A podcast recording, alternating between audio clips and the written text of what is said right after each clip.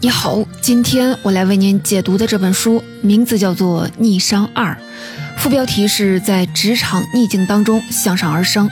这本书想要帮助人们更好地应对职场逆境。所谓的逆商，是人面对困难、失败时的心理状态和应对能力。简单说，就是一个人抗挫折的能力。逆商的英文名简称是 AQ。我们都听说过智商 IQ、情商 EQ。在他们之后，逆商 AQ 成为另一个衡量人的因素。逆商理论的提出者叫保罗·史托兹，是领导力、绩效、组织文化等领域的专家。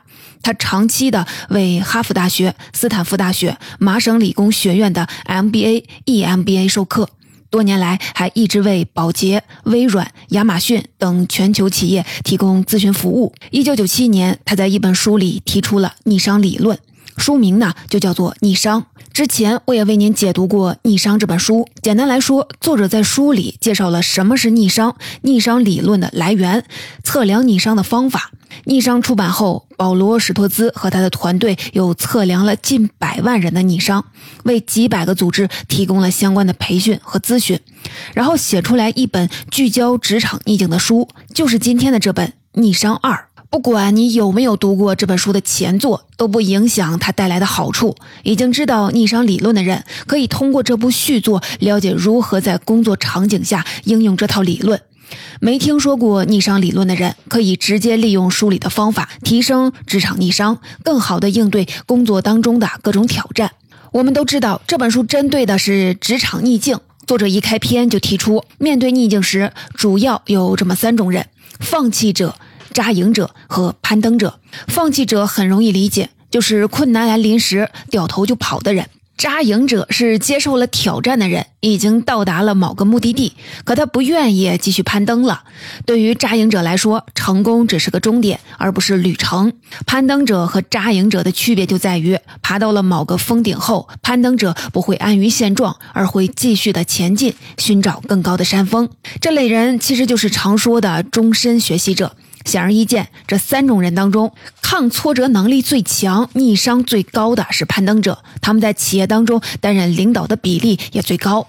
还有研究表明，一个人的逆商和他在职场的收入、销售业绩有正向关系。具体到销售业绩，逆商高的人可能会比低逆商的人高差不多一到三倍。根据作者的调查，很多企业里的大部分的人的逆商都不是很高。保罗·史托兹发现。全球有很多 CEO 和管理者都说，自己的员工里有百分之八十以上都是扎营者，第二多的是放弃者，攀登者的占比是最少的。更麻烦的是，如果组织里有几个逆商低的人，他们不仅比常人更容易感到疲劳、抑郁，更容易失去希望，他们的工作状态还会影响其他的同事。比如说，一个团队正在追赶项目进度，大家都在咬牙坚持。这时候啊，要是有一个逆商低的人说我们不可能按时完成这个项目了，他周围一定会有不少的同事都露出认同的表情。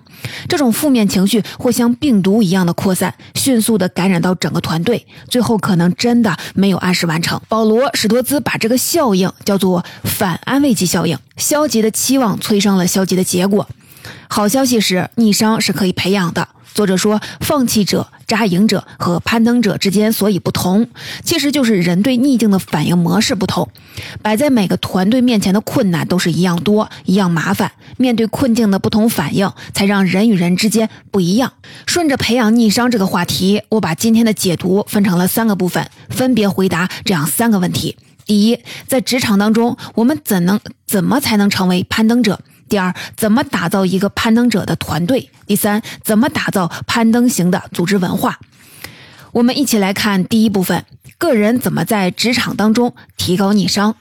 想要提高逆商，需要先衡量逆商。作者在书里提出了一个衡量逆商的模型，叫做 CORE 模型。这四个英文字母分别代表了逆商的一个维度。C 指的就是掌控感，O 说的是担当力，R 是影响力。E 这个字母代表着持续性，乍一听啊，是不是有点不太好理解呢？别急啊，我们举一个例子，你一下子啊就能明白。我们先来看掌控感，它能让我们改变自己，增强处理事情的能力。书里说，掌控感有两个层面，一是你认为自己可以在多大程度上影响困境，另一个是你可以在多大程度上掌控自己对逆境的反应。我们来看一个职场当中很常见的场景：事情本来按照你计划的节奏发展，但领导突然派给你一个紧急的任务，要求下班之前必须完成，可你手上还有其他的工作，这时候你可能会面临压力扑面而来。遇到这种情况，作者的建议就是你可以考虑两个问题：一个是你对这个突然出现的任务有什么影响力？比如说，你是不是可以问问领导，自己手上的那些工作能不能先推迟进度？或者你在组织当中可以调动哪些资源？这其实啊是在建立掌控感，把注意力放到自己能掌控的地方，而不是默默被无助感吞没。还有一个问题就是，你该如何掌控自己对这件事儿的反应？人在压力大、任务紧急的情况下，第一反应很可能是愤怒、委屈，直到事后才恢复理智。同理啊，我们也可以把注意力从个人情绪上先挪开，转去关注那些自己可以掌控的事情。掌控情绪当然不是一件容易的事儿，但我们得知道，做到这点对于提高逆商十分重要。光有掌控感可不够。C O R E 模型的第二点就是担当力。书中有一个例子，作者有次在一家美国工厂做培训，现场有两百五十名员工。随着沟通的氛围变得越来越热烈，作者就站到了椅子上，引导下一步的活动。很快啊，这家工厂的一名员工请作者下来，说站在椅子上不够安全，很可能会摔倒受伤。作者当时以为这个员工可能是安全工程师，但事后一问才发现，那个人只是这家公司的普通员工。这其实啊，就是担当力。一个人具有这种担当力，能让人对他建立起信任感。相反呢，如果一个人总是为自己找理由，或者把责任推给别人，那他在团队当中的形象就可想而知了。遇到职场难题时，免不了也会给生活带来一些负面影响。衡量逆商的第三个方面就是影响力。作者有次在伦敦乘坐火车，他旁边坐着一个人，看起来是要和妻子啊去度假。作者看了一份报纸，头版标题是一家英国石油公司和阿莫科公司要合并的消息。而这个人刚好是阿默科公司的分析师，他一看到这条标题，立刻就大喊起来：“我们整个部门都没了，这真是一场灾难啊！”然后又对妻子说：“阿默科把我们的整个假期都毁了。”这位分析师看到坏消息后的反应，不但影响了自己，也影响了妻子。如果他能把坏消息的影响限制在工作上，而不是任由它蔓延到自己的生活当中，那么他的情绪就不会损耗的那么快，就能有更大的心力去面对逆境了。衡量一个人逆商高不高，还有最后一个方面就是持续性。什么意思呢？就是我们认为当下的困难会持续多久？如果认为困难只是暂时性的，我们就能保持乐观和坚定，活出生命的意义。这本书的作者叫维克多·弗兰克，他在集中营备受折磨，但就因为他想象到自己站在明亮的讲台上讲授集中营心理学的情景，他对未来又重新燃起了希望。他不相信自己现在遭受的苦难会是永久性的，于是啊，就用积极的心态面对眼下的逆境。这么看，维克多·弗兰克的逆商非常的高。到这里，C O R E 模型我就为您介绍完了。这个模型可以帮我们觉察自己或者是他人在面对逆境时的反应能力。接下来的问题就是怎么在职场中运用这个模型呢？我们可以在身体里装四个小人，分别对应前面提到的掌控感、担当力、影响力、持续性。遇到困难挑战了，就把它找出来。哪四个小人呢？第一个是会计，困难出现时，你可以让会计给你列张表，一列是你可以掌控后果的，一列是不能掌控的。第二个小人是 CEO，不是公司的 CEO，而是你自己的 CEO。这个小人会第一个站出来应对困难。宣布你要承担哪些责任？你的应对的计划是什么？第三个小人是消防员，他负责防止火势的蔓延，就是把逆境对你的影响限制在一定的范围内。最后一个是远见者，他才不会让你被当下的挫折给困住，而是让你想象挫折过去的情景，觉察自己面对逆境时的反应，这是第一步。作为个人，我们该如何的提高逆商能力，变成攀登者呢？在这里，作者又给了一套方法，叫做 L E A D 工具箱。L E A D 就是领导力那个词，这四个字母啊，同样代表了四个动作。L 是倾听，就是要我们倾听自己对逆境的反应，E 是探究，要负起责任，探究自己对结果的担当，A 指的是分析，分析事实依据，最后的 D 就是度，代表着采取行动。我们可以想象这样一个场景：一个大客户打电话来。担心他要的东西啊不能按时交付，团队当中有个成员叫杰克，听到客户的顾虑，他的反应是一切都完了，我们肯定会失去这个客户。他显然已经下定决心了，很多人都会被裁掉吧。我肯定是第一个，我的两个孩子都还在上大学，如果失业了，我怎么能付得起那么高的学费呢？杰克的想象力让他立刻陷入了无助感之中，可他并没有想过客户为什么要打这通电话，而自己又能做些什么来打消客户的疑虑。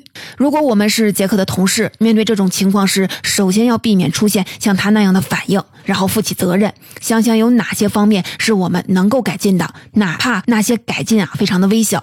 比如说，我们可以向同事询问一下当前的业务进度，也可以向那位大客户咨询一下他还有什么不满意的地方。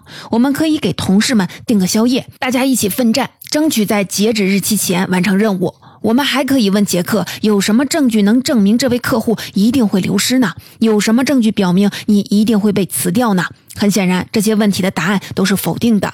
既然事情还没成定局，还有转机可以进行改进，那么如何让杰克也行动起来呢？作者的建议就是列出行动清单，选出自己觉得最希望采取的行动，定好行动的具体完成时间。还有啊，找到可以帮助自己的资源。比如说，杰克可以向遇到过类似情况的同事进行请教。作者给出的这套 L E A D 工具箱，也就是倾听自己对逆境的反应，负起责任，分析事实依据和采取行动。它不仅可以帮你成为攀登者，还能帮你的同事也都成为攀登者。讲完了怎么提高个人的逆商，接下来我们一起来看看如何打造一支攀登型的团队。攀登型团队不一定都由攀登者构成，但攀登者是其中不可或缺的角色。企业需要什么样的攀登者呢？作者总结说，是那些有反应能力、专注于解决方案、有弹性和吸收力的攀登者。有反应能力，我们刚才在第一部分已经说过了。专注于解决方案的意思就是，遇到问题的第一时间想到的不是追责，也不是找借口，而是保持冷静，专注于解决当下发生的事儿。人在面对逆境时，一般有两两种思维模式，一种是溯源思维，一种是反应思维。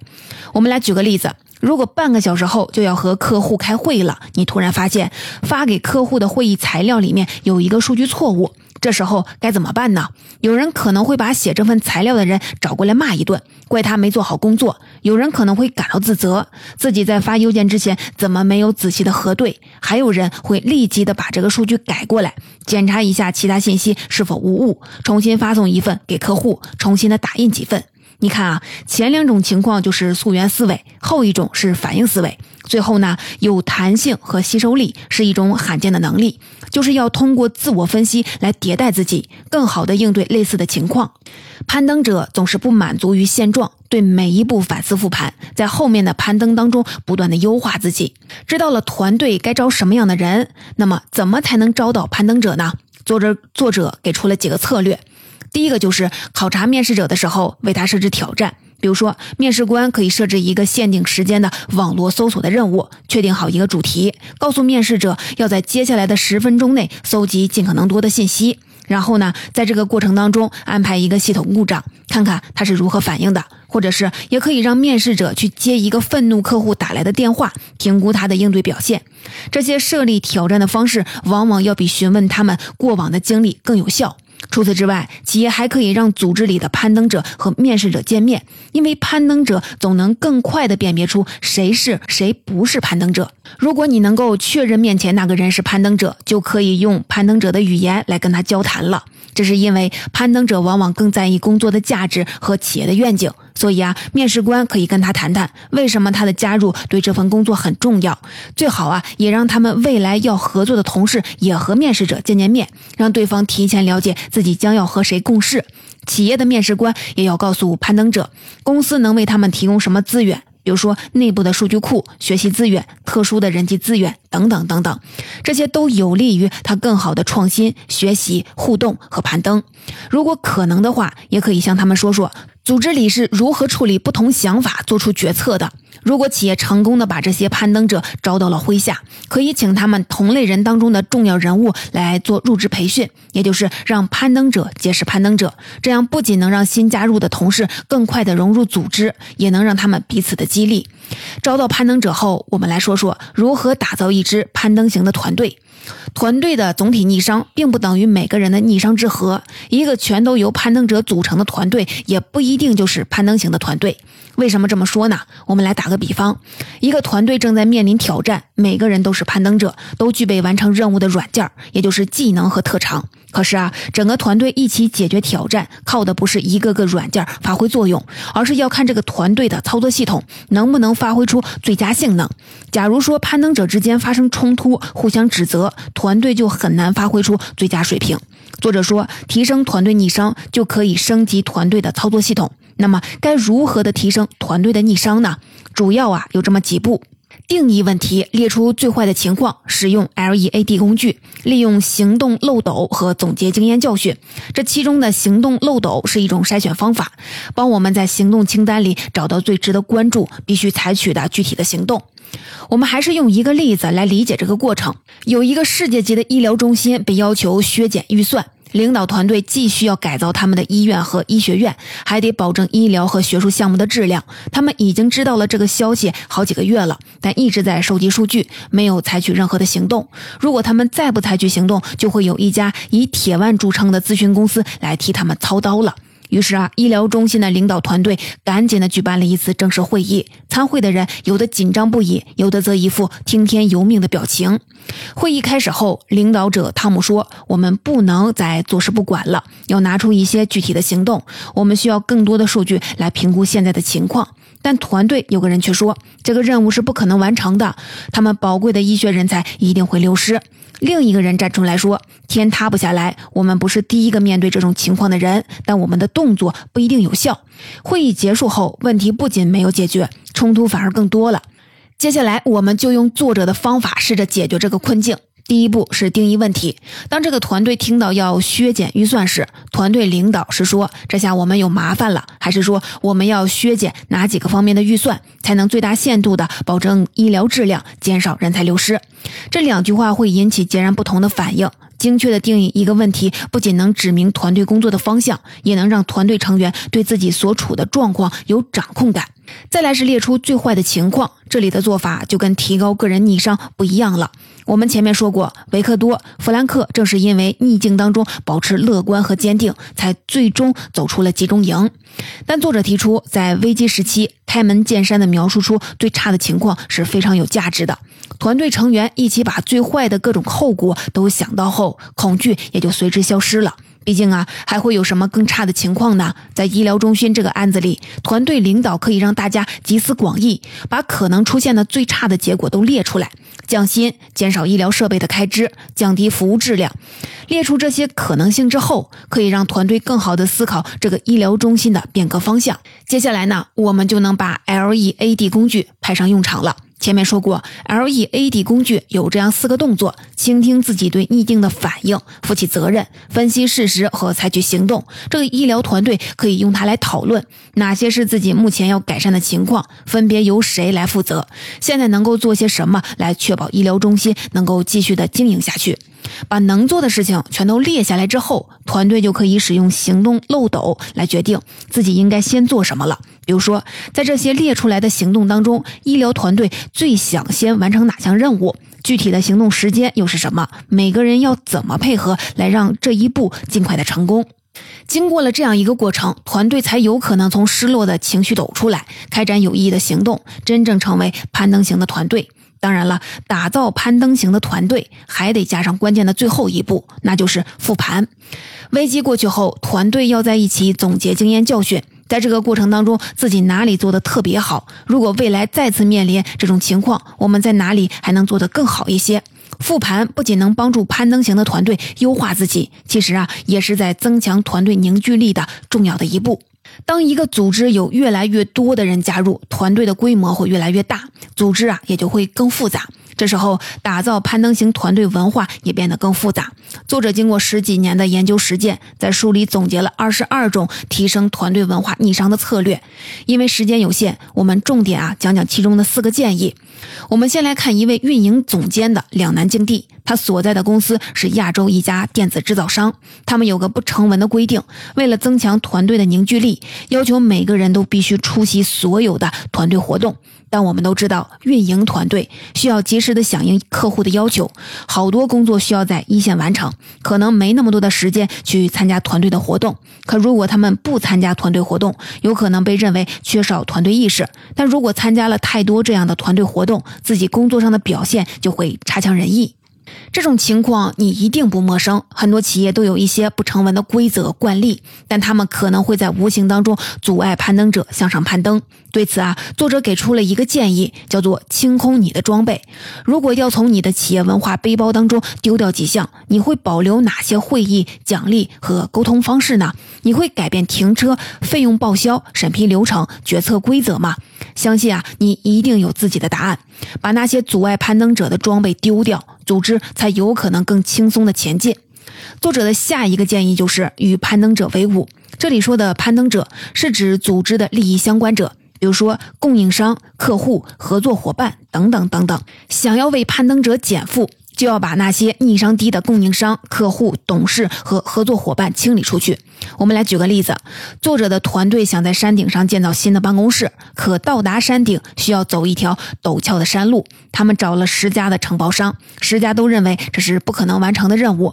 当他们找到第十一家的时候，这家承包商终于接下了这个挑战。他们知道自己可能要面临各种突发的状况，比如说卡车从山路上翻了下来，但他们没有觉得没有什么是自己。应付不了的。通过与这样一个高逆商的组织合作，作者的团队成功的在山顶上有了自己的办公室。